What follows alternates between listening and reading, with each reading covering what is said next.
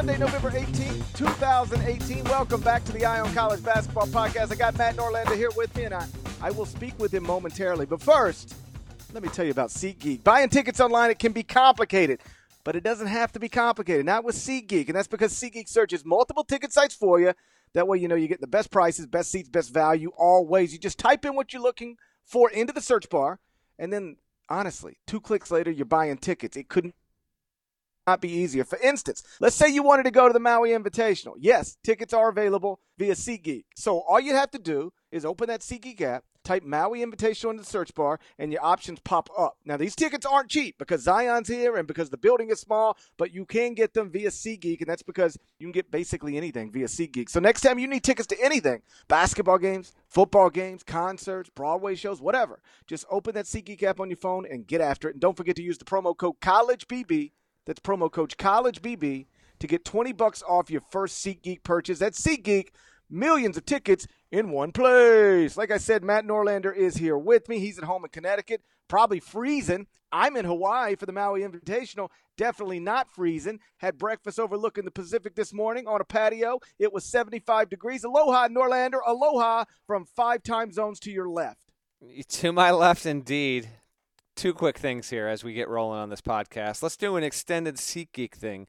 One, I love how you tailored that to the Hawaii-based listenership of the Eye on College Basketball Podcast. Because if you live stateside, you're not you're not going to be able to swing the Maui ticket purchase and getting over there in time for the games. So, shouts to our Hawaiian-based listeners. We actually want to hear from you on Twitter after you listen to this. Uh, big time ups there. And how about this, Parrish? Saturday, Syracuse plays at Notre Dame in football. I get a text message from a friend. Hey, Norlander, you by chance got any extra e tickets for me? You run into this as I do. Just because I write sports for a living does not mean I have access to tickets, particularly outside of actual college basketball. What do I do? Send my friend to SeatGeek, download the app, promo code CollegeBB. Granted, the ticket was the tickets were expensive got in about 20 minutes to spare before kickoff. And uh, so there we go. So real life, we're putting it into action. There we go. Shouts to SeatGeek. Shouts to you in Hawaii. And yeah, you have landed there. And I just as before we get into the uh, the doings of the weekend here, and there's a lot to get to, and then obviously we're going to preview what's going to be very quite possibly the greatest Maui field we've ever had, and hopefully the tournament lives up to that. Parrish. So I just want to get a little bit of uh, of you setting the scene out there and uh, you know where you're staying, what it's like. Have you uh, have you seen any of the, the, the team's coaches, media members? How's it been since you landed? And I think you've been there almost 24 hours as of us recording this. Not quite. Well, like I had bad layovers. I had a two-hour layover at LAX, which was, um, you know, you don't want a two-hour layover anywhere. But I got Delta Sky Club access and Olivia Wilde and Jason Sudeikis were also in the Delta Sky Club, so that was kind of cool. I had to, I got breakfast with them, not with them. They were sort of like, hold on. I was gonna say, hold on. Did you did you say hello to them, or did, or were they just simply near your person? They were simply near me. Um, they were with their children. I I think uh, I'm never the I'm rarely I shouldn't say never. I'm I'm rarely the type to bother a celebrity. Like in New York last season, just like randomly walking down 57th, I bumped into Dave Chappelle and I just hit him with the what's up, and he hit me with the what's up, and that's it. Um, like I, I, you, you, I bumped into relatively famous. I had the, I bumped into the entire female portion of the Office cast once in LA, and I didn't say a word, even though like I was the biggest Office fan. I, I'm real hesitant to bother people, and so I would never bother them. They were with their kids. They were like, yeah, I know what it's like to be uh, with two small children. Uh, in an airport, it could be it's stressful enough. You don't need strangers bothering you. Yep. So I did not bother them, but um, but I did notice him. I'm a big I'm a big Olivia Wilde fan. I think like who isn't a big Olivia Wilde fan? Yeah, no, I, I I'm I'm with you. Keep going. So I um I had a a, a, a big layover, uh, not a big layover, two hour layover in LAX, and then I don't know what I was thinking when I booked this. Perhaps there were no options, other good options. I I can't remember, but like I had a five hour layover in Honolulu. So I got to Honolulu and then like had five hours in the Delta Sky Club. So I watched the Memphis Yale game on my phone and ate teriyaki chicken. And I didn't get to Maui until like nine o'clock local time. Didn't get to my hotel till around ten because it's like a forty minute drive from the airport. So it's two twenty nine local time right now in the afternoon. So I haven't been here quite uh, twenty four hours, but I have been here long enough to to to you know to walk around a bit. I went and got breakfast on the beach this morning. Um, I did see um, the coaches this afternoon. They actually had a press conference at my hotel where all eight coaches um, were there. And so it's beautiful, just like everybody says. Like you, you know, besides it uh, being a, a, million miles away and taking forever to, to get here from the continental United States, you just walk outside. and You don't know why you don't live here. I mean, it's just beautiful. I mean, it's 75 degrees. Um, if there's humidity, I don't feel it. You know, it's certainly a North Mississippi humi- humidity, and uh, there's a nice breeze coming off the ocean. It's um, it's beautiful. There are worse places to spend uh, a week in in November. Um, as for tickets to Maui, I will say that for whatever it's worth, I did have an Iowa State fan tweet me earlier today who is here, and he was like, "GP, you got to help me with tickets." and I was like, I, "Same thing. Like, I don't have tickets, but the tickets are crazy expensive because this gym in Maui, it's like a high school gym, and um, and Duke's here." With Zion. And so to to even get in the building, I didn't see any ticket for any game less than four hundred dollars. Any ticket for any game. And then for Duke's game, the only ticket I saw there were two available, two thousand dollars each. So wow. it, it's it's tough to get in the building for this thing. But to your point, and then we'll move on about people asking you for tickets all the time because of your what your job is. I get it. I get it once a week, and it'll just be like from um, a, a, a cousin that I don't really talk to that often, or one of my wife's friends. It's never really, it's never my close friends because they know not to bother me with that. It's just people I've sort of know on the periphery or barely know at all, and it'll be like, um, hey, uh, just uh, just thought I'd ask, um, you know, you got any, to, you know, um, so I, I I realized the Lakers are coming to town. Uh, this LeBron's going to be at FedEx Forum. You got tickets for you? You know how I could get tickets? And I said, yeah, Seat, SeatGeek. I would always check SeatGeek. Promo code College BB. Yeah, promo code College BB. They all, they won't ever ask for tickets. They, well, sometimes they do. But they, what they'll say is, hey, do you know where I could get tickets? Because they want you to say, oh, man, let me help you with that. and I always just say, yes, SeatGeek's awesome. Um, get the app if you don't already have it millions of tickets in one place. That's right. Drives me crazy. Stop asking me for tickets. I'm not a ticket broker. I'm a I'm a I'm a I'm a basketball columnist and analyst. I'm not a ticket broker. I don't have I don't have your tickets. So I'm I'm glad you run into that too because I was I was frustrated. I thought it was only me. Have, uh, on the note on Hawaii, I've got a, a friend actually back in the day before CBS. I, I was uh, in you know I was a sports editor of two uh, local newspapers. Did a lot of high school sports and uh, woman I worked with there, she did the news beat and all that stuff. She moved to Hawaii like four years ago. Um, and loves it there, like loves it. Kind of like why didn't I do, why didn't I do this sooner? And that, I feel like a lot of Hawaii is populated with with people like that, just kind of take the leap and then they do it. And she's still out there. She's she's she's writing, continuing her journalism career. She absolutely loves it. Um, so to your point, like why don't I just live here?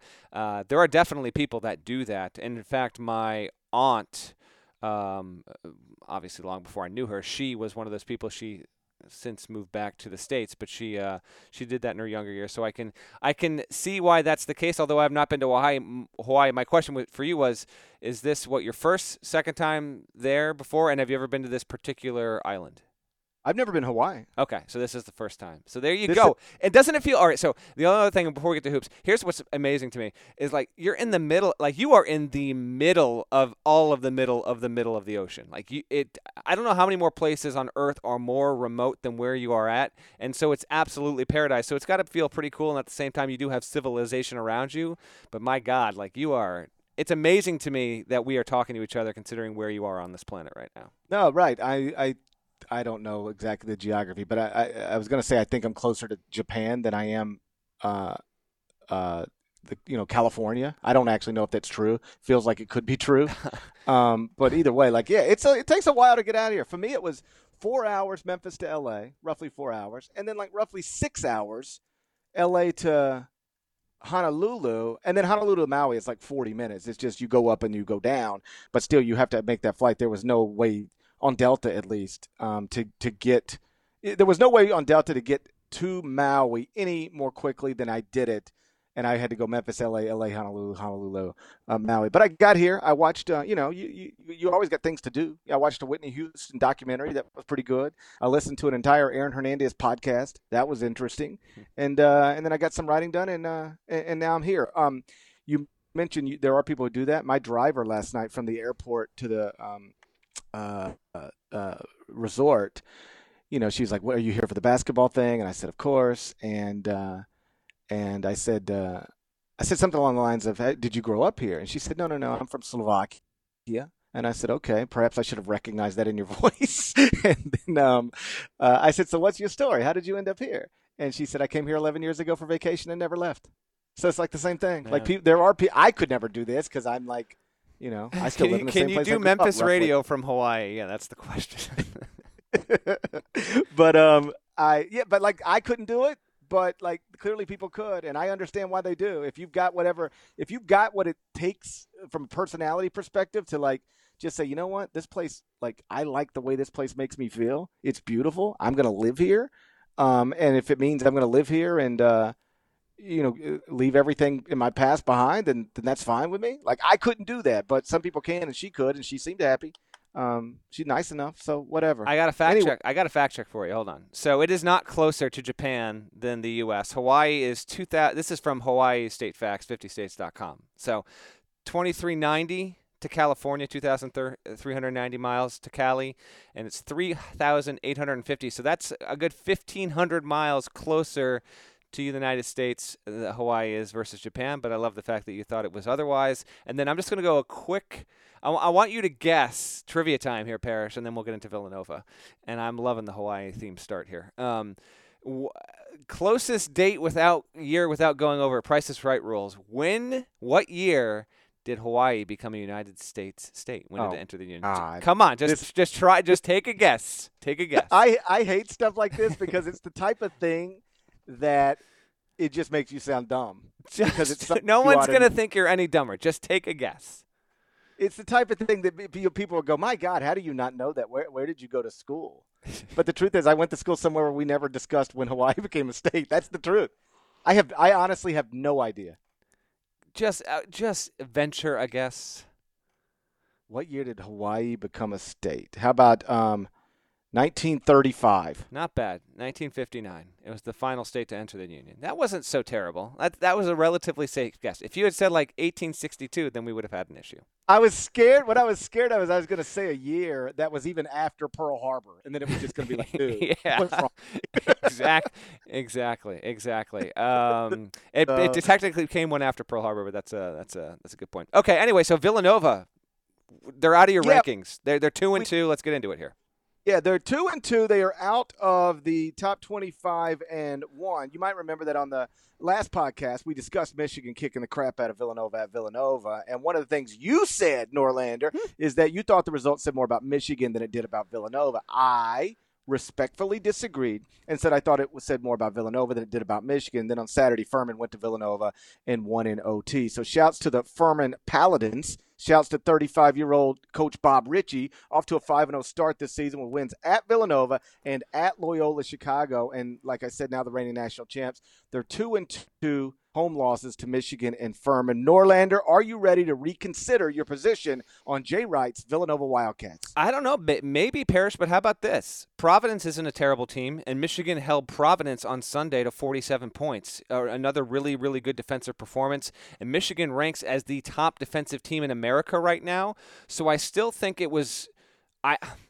Obviously, Villanova's got issues. We're going to get into that, but I, let's just tag this. Michigan's five and zero heading into this week. Will have a huge bump in the polls, no doubt about it. And defensively, what they did against Villanova was not a fluke. So I still think it was more about us underestimating the Wolverines and how much better that team is than we thought. But make no mistake about it, Villanova dropping this game uh, was, and I watched, I watched basically all the second half and then into overtime. Um, Furman was going to be good within its own conference, but it, obviously to start like this was beyond anyone's expectations, no doubt about it. It was considered number two in the SoCon two.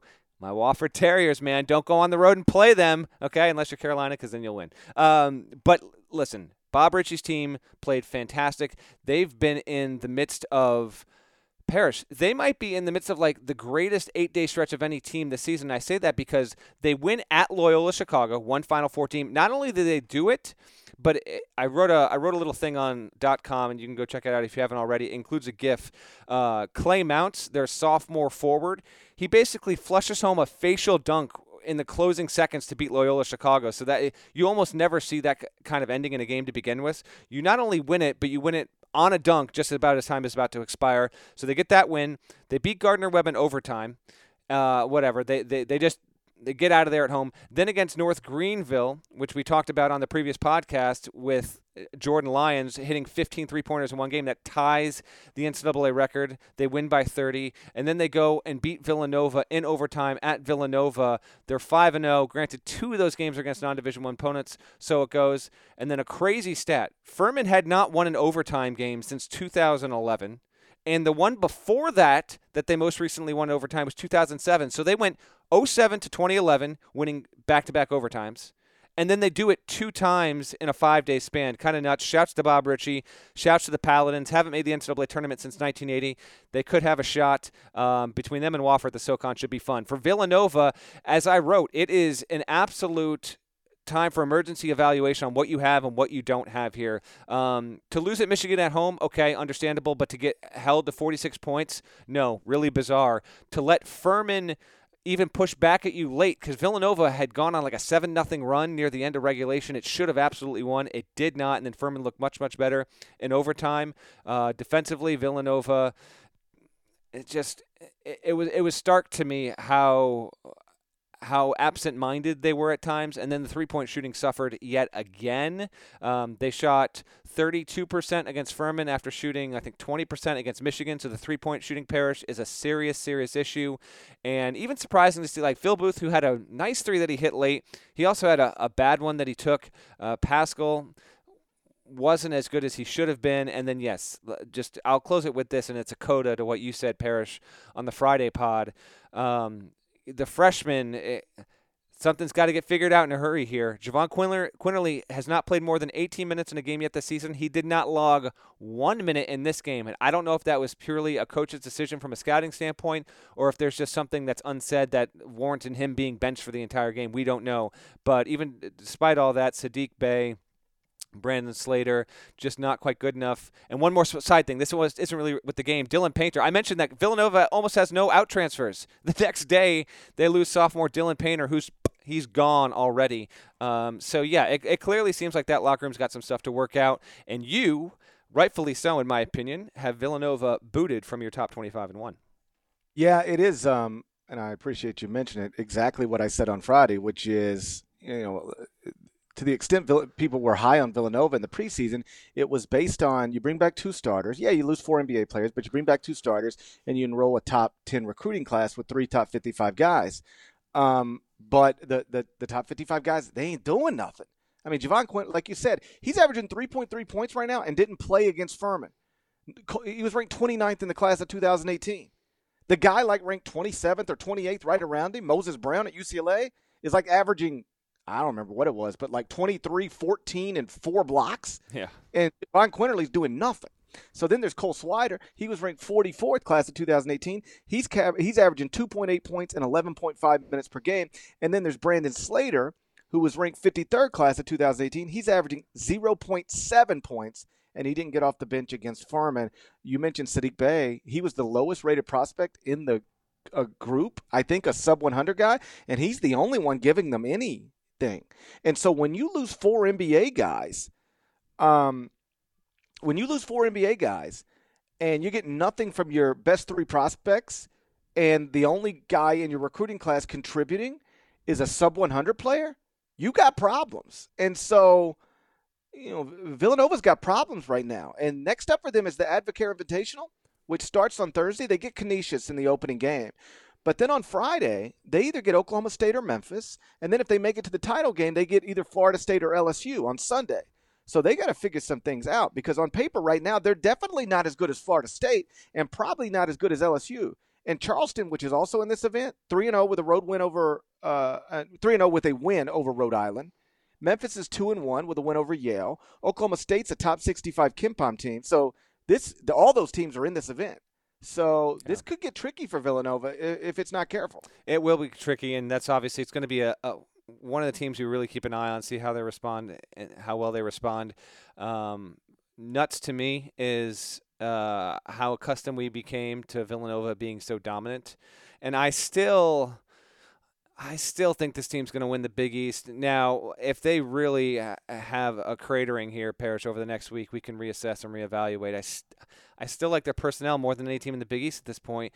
But they did not take their first lo- or their second loss on average across the past five seasons until the 18th game in their schedule, which is about mid January. Here we are, not even to Thanksgiving, and they've taken their second loss. So it also is just a shock to the senses in that we are not used to seeing Villanova like this.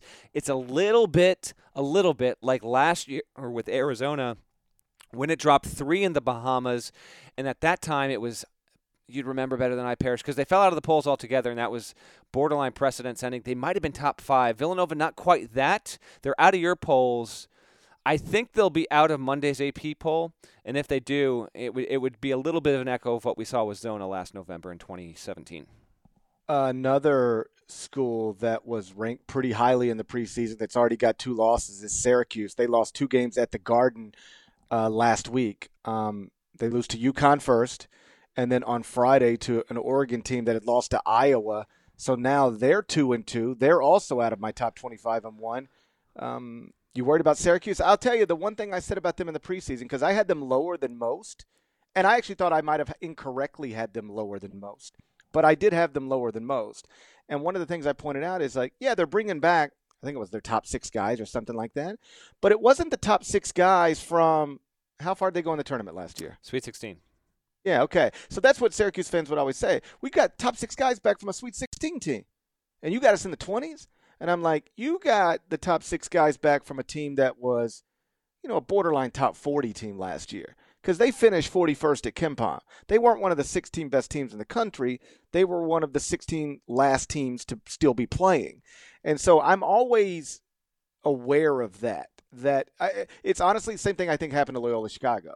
You know, Loyola Chicago was was a borderline top 30 team at the end of the season. They weren't really one of the four best teams, but people uh, that voted for them in the preseason AP poll were like, well, they're bringing some good pieces back from a Final Four team. They got to be good. Eh, they're bringing some good pieces. They're bringing three of the top six back from a borderline top 30 team. They could be good, but they might not. And I, I do think they're going to be good, but I don't think they're top 25. And with Syracuse, we might find out the same thing. Maybe bringing back the type six guys from a top 40 team doesn't actually make you a top 15 team. Quite possibly that's it, Parrish. Fran Fraschilla was on the call for this game and he laid out a, a, fairly damning evaluation of Oshae Brissett, which I agreed with the second he said it. He said Brissett is playing for the NBA and the scouts in the building and not for Jim Boeheim and Syracuse. He's missed 17 of his 21 three pointers. He has not looked this season like the player he was last season as a freshman. In fact, I think Brissett at his best is better than Tyus Battle um, and more talented. Syracuse just isn't getting enough from them. Jalen Carey as a freshman, he's been promising overall. Jalen Carey's played relatively well. It's been nice to see, but Syracuse was. It wasn't just Bol who was who was fun to watch, and, and by the way, he he is very much um, easing into that expectation and role of, of Bol being just a different kind of big man, can handle the ball, pass, shoot. Um, we'll have plenty of opportunities this season to, to, get to him, and I know that we will. But just a quick note on him and Oregon. Like, Oregon needed that win more than Syracuse. The Pac 12 isn't as good as the ACC. And if Oregon had finished this 0 2 and gone home, uh, it would have just put the Pac 12 in that program in, in, a little bit of a tougher position. Syracuse can't pick up big wins. Bol looked nice. But Syracuse overall, Parrish, um, defensively, the zone kind of let him down. Um, I don't think this team is as deep again as Boeheim wants it to be. So yes, it's two and two. Nova's the other notable two and two team coming out of this weekend. And if you're Syracuse and you're, and you're the fan base, obviously you're you're let down in a major way because you were thinking that you'd probably be able to get out of there winning both. You would have thought the chances of you losing both were particularly low. But if you take that first loss and the unexpected happens where Iowa beats Oregon, now, okay, you're suddenly going up against a fellow ranked team. Couldn't handle it there. So we'll see what happens. Last note on Syracuse is this. They get to rebound and get well at home against Colgate, the annual the annual Colgate Syracuse game. I think they've played each other literally every single season of uh, of Boeheim's coaching tenure, which makes sense because of the geography. Then they go to Ohio State, uh, Parrish at the end of November and then every, everything else is home games in, in non-league play. So will the Georgetown win actually age well? Will you beat Buffalo at home? You probably will, but as Syracuse fans know, they lost last season at home to a St. Bonaventure team that maybe might not have even been quite as good as this year's Buffalo team. So Syracuse will be favored to win that game. But if you don't beat Ohio State on the road and you drop either home to Georgetown, home to Buffalo, or home to Northeastern, who I think will have a resume probably that is borderline get in as an at large. There are just three decent enough teams that can beat Syracuse GP at the Dome. If they lose one of those and they don't get Ohio State, they're going to have to make up so much ground in the ACC because, as usual, just Boeheim, this is the way he, that he schedules. Um, it can be feast or famine, and losing both those games in New York is, I think, is going to have uh, relatively significant long-term ramifications. I never uh, have a real problem with how ACC coaches schedule because you're always going to get so many opportunities in your league. Like you can make you can make a resume from January through March. You cannot do anything or almost do nothing uh, in November, December, and still make a resume in January, February, and March. And like like um, we pointed out before, um, you know, Jim, like Mike Krzyzewski, like they're, Hall of Fame guys who have been at places for a bazillion years. Um, their their scheduling philosophy clearly has not hurt them in any tangible way. So uh, so whatever. I still think Syracuse will be fine, but obviously not off to a great start. There was an interesting game on Sunday afternoon. Indiana at Arkansas, true road game, which we love. Uh, on campus, which we love.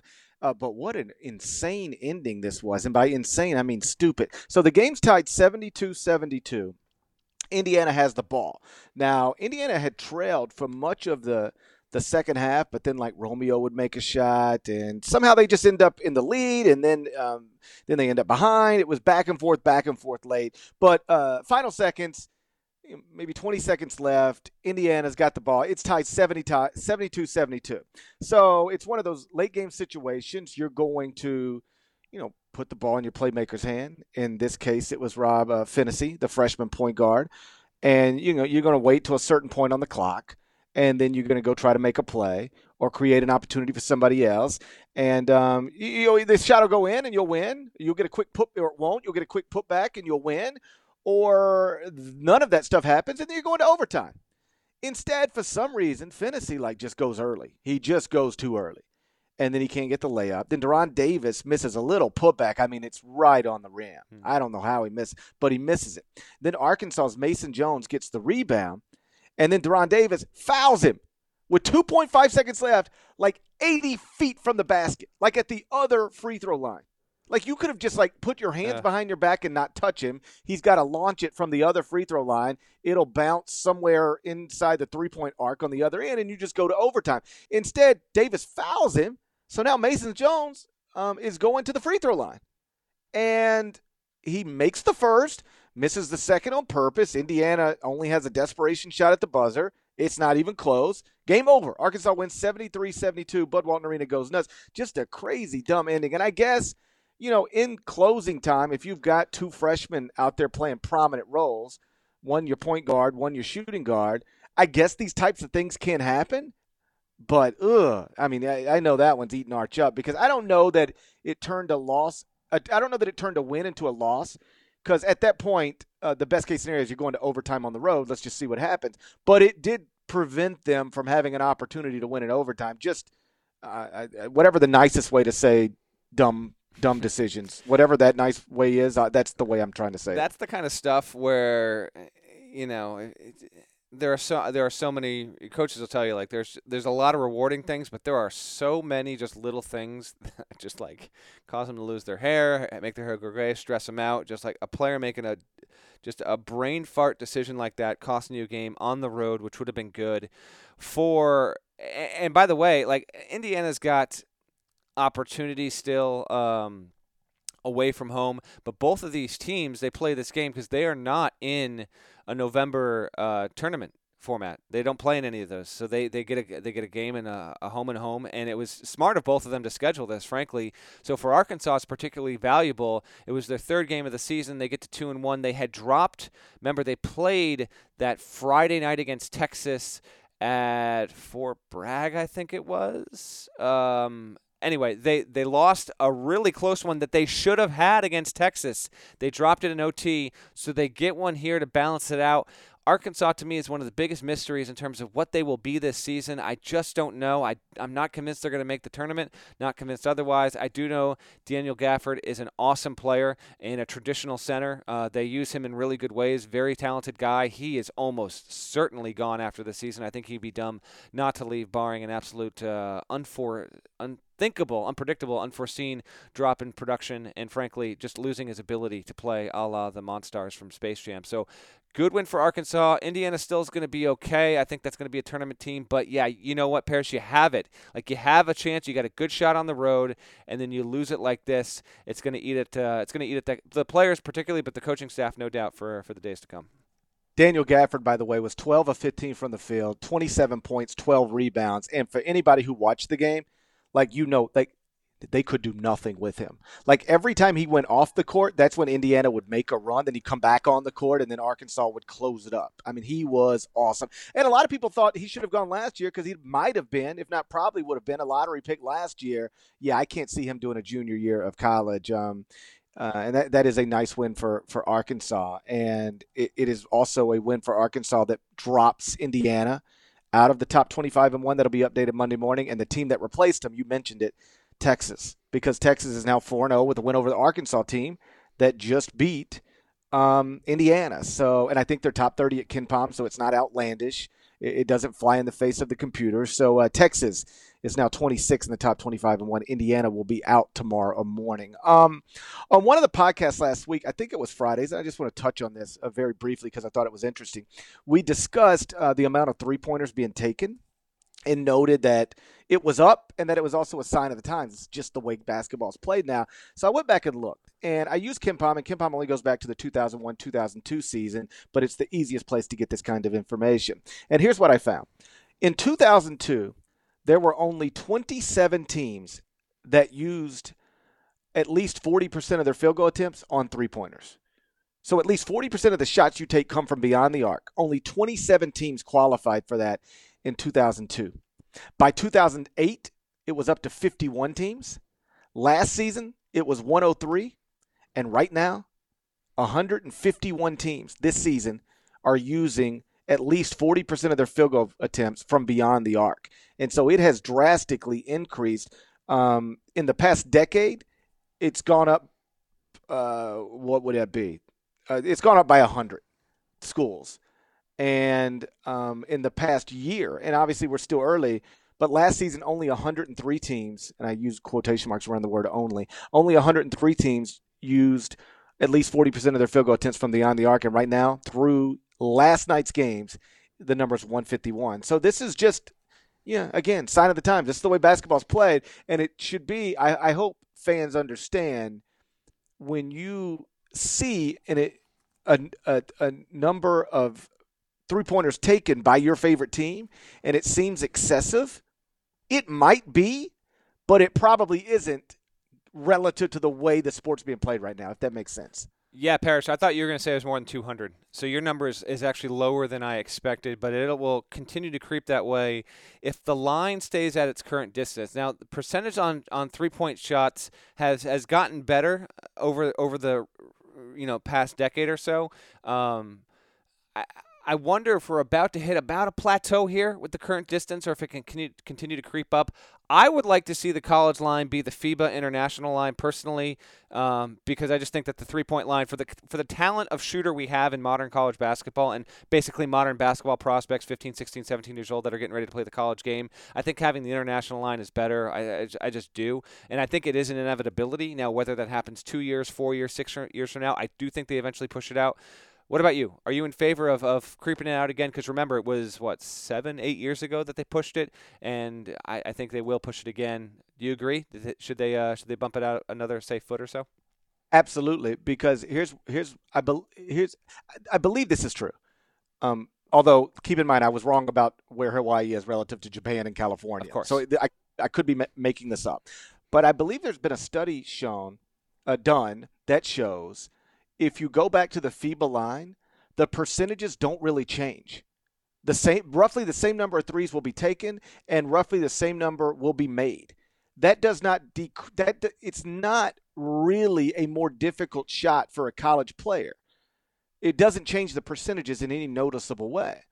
But what it does do is create more space. Mm-hmm. And with more space, it's a better game. And so that to me, that's the way you do it. You don't some people will argue you move it back to get people to take fewer three pointers. That will not happen. Right. If you move back, it won't get people to take fewer three pointers. And it won't get people to make fewer either.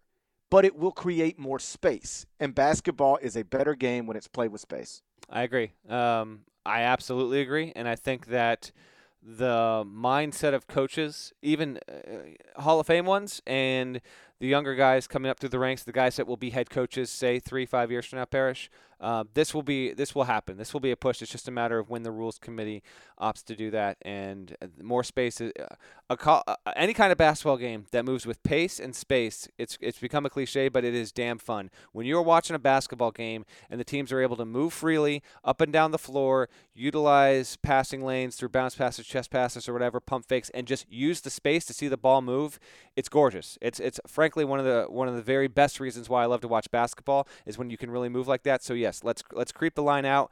Um, hopefully sooner than later, but we'll wait and see. And yes, this will this will continue to be a thing. Um, and frankly, I don't see why anyone wouldn't want it to be a thing. Adding having a three pointer as a threat, um, it makes college basketball and basketball all the better. And uh, and so yeah, we wait and see. So the Maui Invitational, like we said, it does start on Monday, bright and early here in Hawaii. By the way, first game tips at 9:30 local time. That's 2:30 Eastern, but 9:30 local time. It's Auburn Xavier. That'll be followed by Duke San Diego State at 5 p.m. Eastern. Then it's Arizona Iowa State at 9 p.m. Eastern. Then it's Gonzaga Illinois at 11:30 Eastern. Most folks are expecting and wanting a Duke Gonzaga title game. Is that what you expect, Norlander? Are we going to get number one Duke mm-hmm. against number two Gonzaga on uh, Wednesday here in Maui? Well, when this field was announced, the bracket specifically, not the field, but the bracket matchups over the summer, um, the, our awesome editor Marcus Nelson said, "Hey, can you just get right up on the brackets and give me some predictions for fun?" And I was like, "Yeah, sure." And he's like, "You know," at the time I was like, "You know what? I'm not feeling the Duke hype. I'm gonna get spicy here. I'm gonna have Auburn over Duke." I can't. I think Auburn against Duke can be really good. I tr- I truly believe that, but I can't. I can't go there. I'm uh, as boring as it is. Um, I want to see Duke versus Gonzaga, and I think that we will see Duke versus Gonzaga. I'll also say this, um, and we should make. Let's just you know, let's make predictions for each of these things and have a little bit of fun here as we preview the tournament you're going to be at. Um, I think Duke's day by day by day best possible matchup is actually the best thing for Duke. Like, I don't think there's a better team that they could face to help them and actually give them a good push than San Diego State, which has improved this year, which has an NBA pick, potentially a first round pick, and Jalen McDaniels on his team, and is a good defensive team. I think Duke's going to win, but I actually think that SDSU can chin up, and you'll get a pretty interesting tilt there, at least for 20 minutes. And then if Auburn beats Xavier, Duke versus Auburn. Auburn's got size, really good rebound team, uh, rebounding team. A uh, couple NBA guys on that on that roster. Good guard play, good athleticism. I think that's a fantastic matchup. And then Gonzaga, Parrish, Duke has looked so good. Uh, Gonzaga is uh, built to be able to beat Duke. They absolutely can. I'd be curious. I I'd venture if Duke and Gonzaga get to the final and they both win their games, let's just say by covering the spread but not like doing it ridiculously, like Duke, like beating the spread by like 20 points or whatever. I'd venture that that would be Duke five and a half, maybe four and a half. That'd be my guess. I'd be shocked if it was above six. I'd be quite shocked actually, um, and maybe it'd be as low as say two and a half there. Gonzaga can beat Duke overall, but I'll say uh, I'll say they will meet. I think Auburn's going to beat Xavier. Um, the biggest toss-up of the first day is Zona Iowa State. I'll say Iowa State in that one, Parrish. I I I, I like what Iowa State has personnel wise, but I'm I'm intrigued to see what Arizona can do and what makes Maui. Uh, there are so many things, Parrish, that make Maui so much fun. But this is so big to team resumes. You you can't afford to be in that seven eight game on the last day, having lost one two, and then you lose a third time. You can pick up seriously huge wins, and even if you play tight against a team and lose who knows? It can benefit you long term. So I think this is uh, it's going to be a great thing for you to be at. Um, personally, I, I'm no doubt envious of the fact you get to cover this because this has the potential to be the best uh, Monday, Tuesday, Wednesday in Maui history if the Stars show up like they should and the games are as good as they should, and we get Duke final against Gonzaga on Wednesday. That's my Maui spiel. Now you're there. Floor is yours, man. Gab away. Well, I want to start um, on what I think will be the most competitive game on Monday. It's not the most high profile because it's a game between two unranked teams, but Arizona Iowa State, I, I think, will be the most competitive. Now, Iowa State's 3 and 0. They're 26th at KenPom. They've got a 17 point win over Missouri. And Marial Shayok, who is the Virginia transfer, is has been really good so far this season. He's averaging a team high 20 points and five rebounds. The issue with Iowa State is they don't have their players. Lindell Wigginton is out um, until he said early December. He's got a foot issue. Yeah. And then they don't have Lard, they don't have Talley, they don't have Solomon Young. Now, they beat Missouri by 17 without all them dudes but they still do not have all them dudes. And I think that closes the gap a little bit between them and Arizona. But I will, like you, still go with Iowa State uh, in that game. Arizona will be back very soon, but they're in a rebuild because um, I think they lost, what was it, their top five yeah. guys? All starters.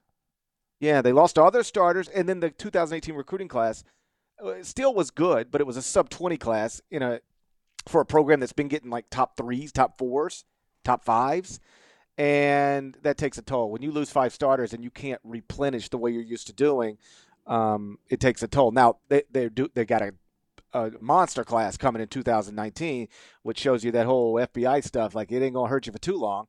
Uh, evidence being that USC's got what a top two class, maybe the number one class in 2019. Arizona's right there with them. Auburn's in the top 10 right now. Like whatever but um, it did it did affect this Arizona team, and so I'll, I'll, take Iowa State there. And then on that same side of the bracket, I, I don't see why Gonzaga should have any problem with Illinois.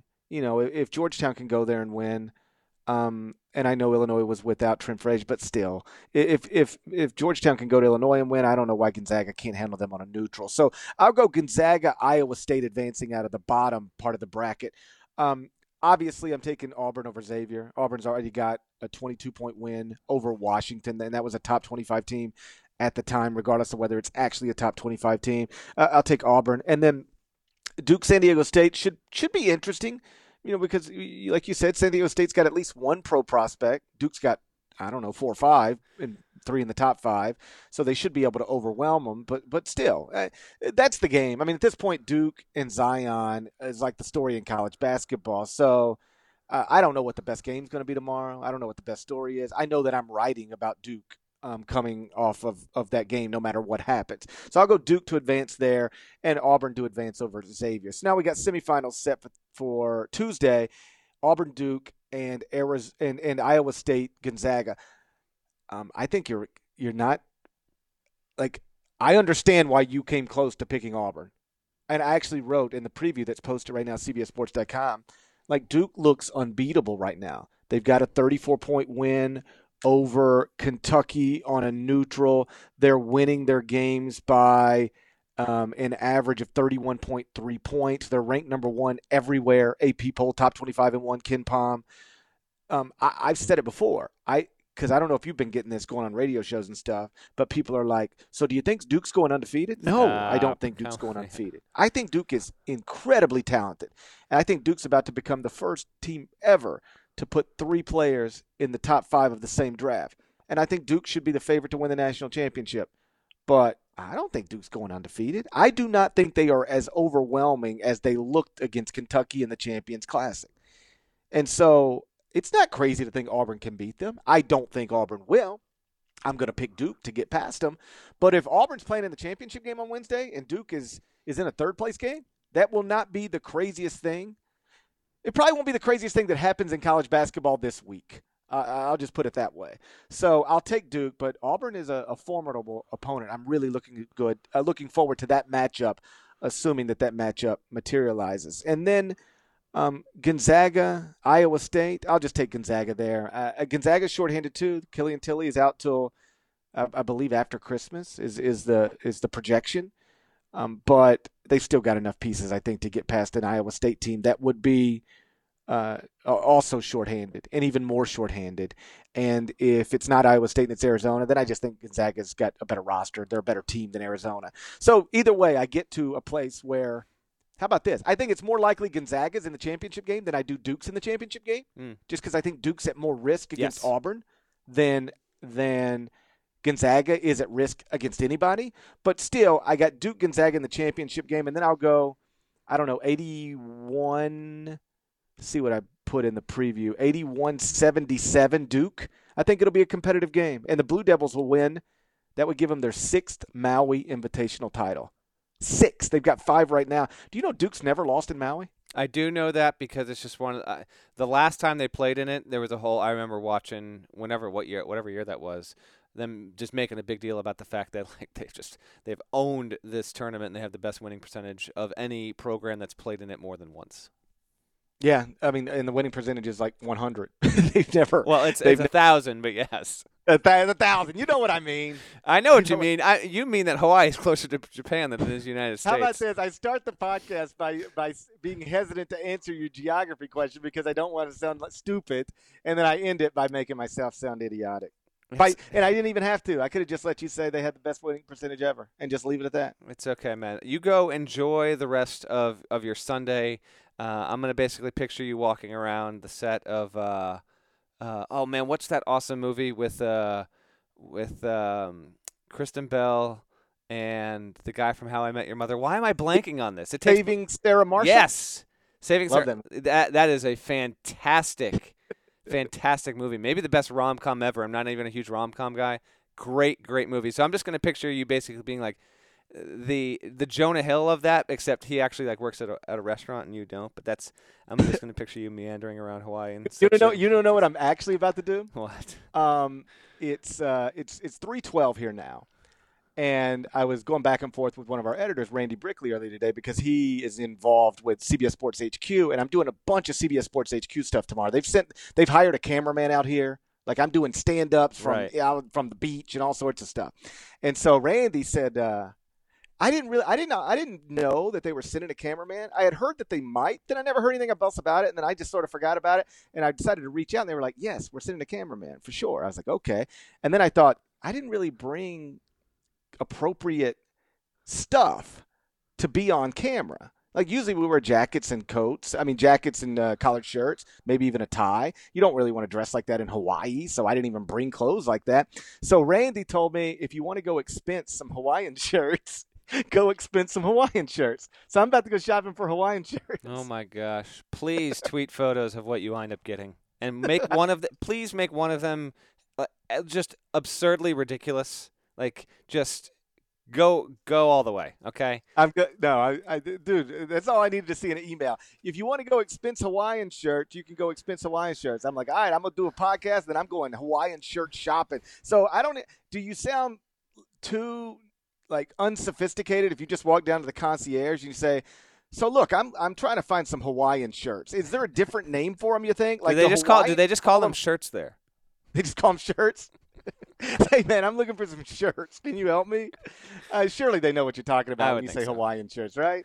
Absolutely. Well, that's uh that's going to be awesome, man. And then we will uh we'll podcast again Wednesday, right? This is honestly, here's what I would say: um, Thursday as opposed to Wednesday, because the time difference puts it where.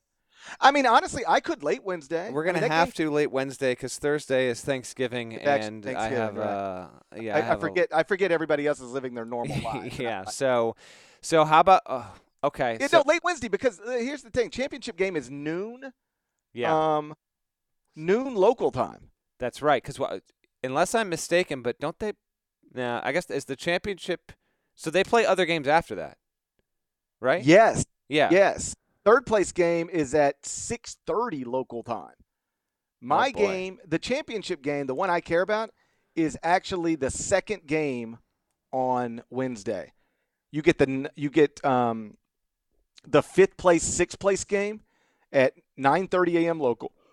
And then the championship game is played at noon local. So for people back in the states, the championship game, I think we're used to the Maui championship game being later. Yeah, it used it used to be, but they've changed that, I guess, huh?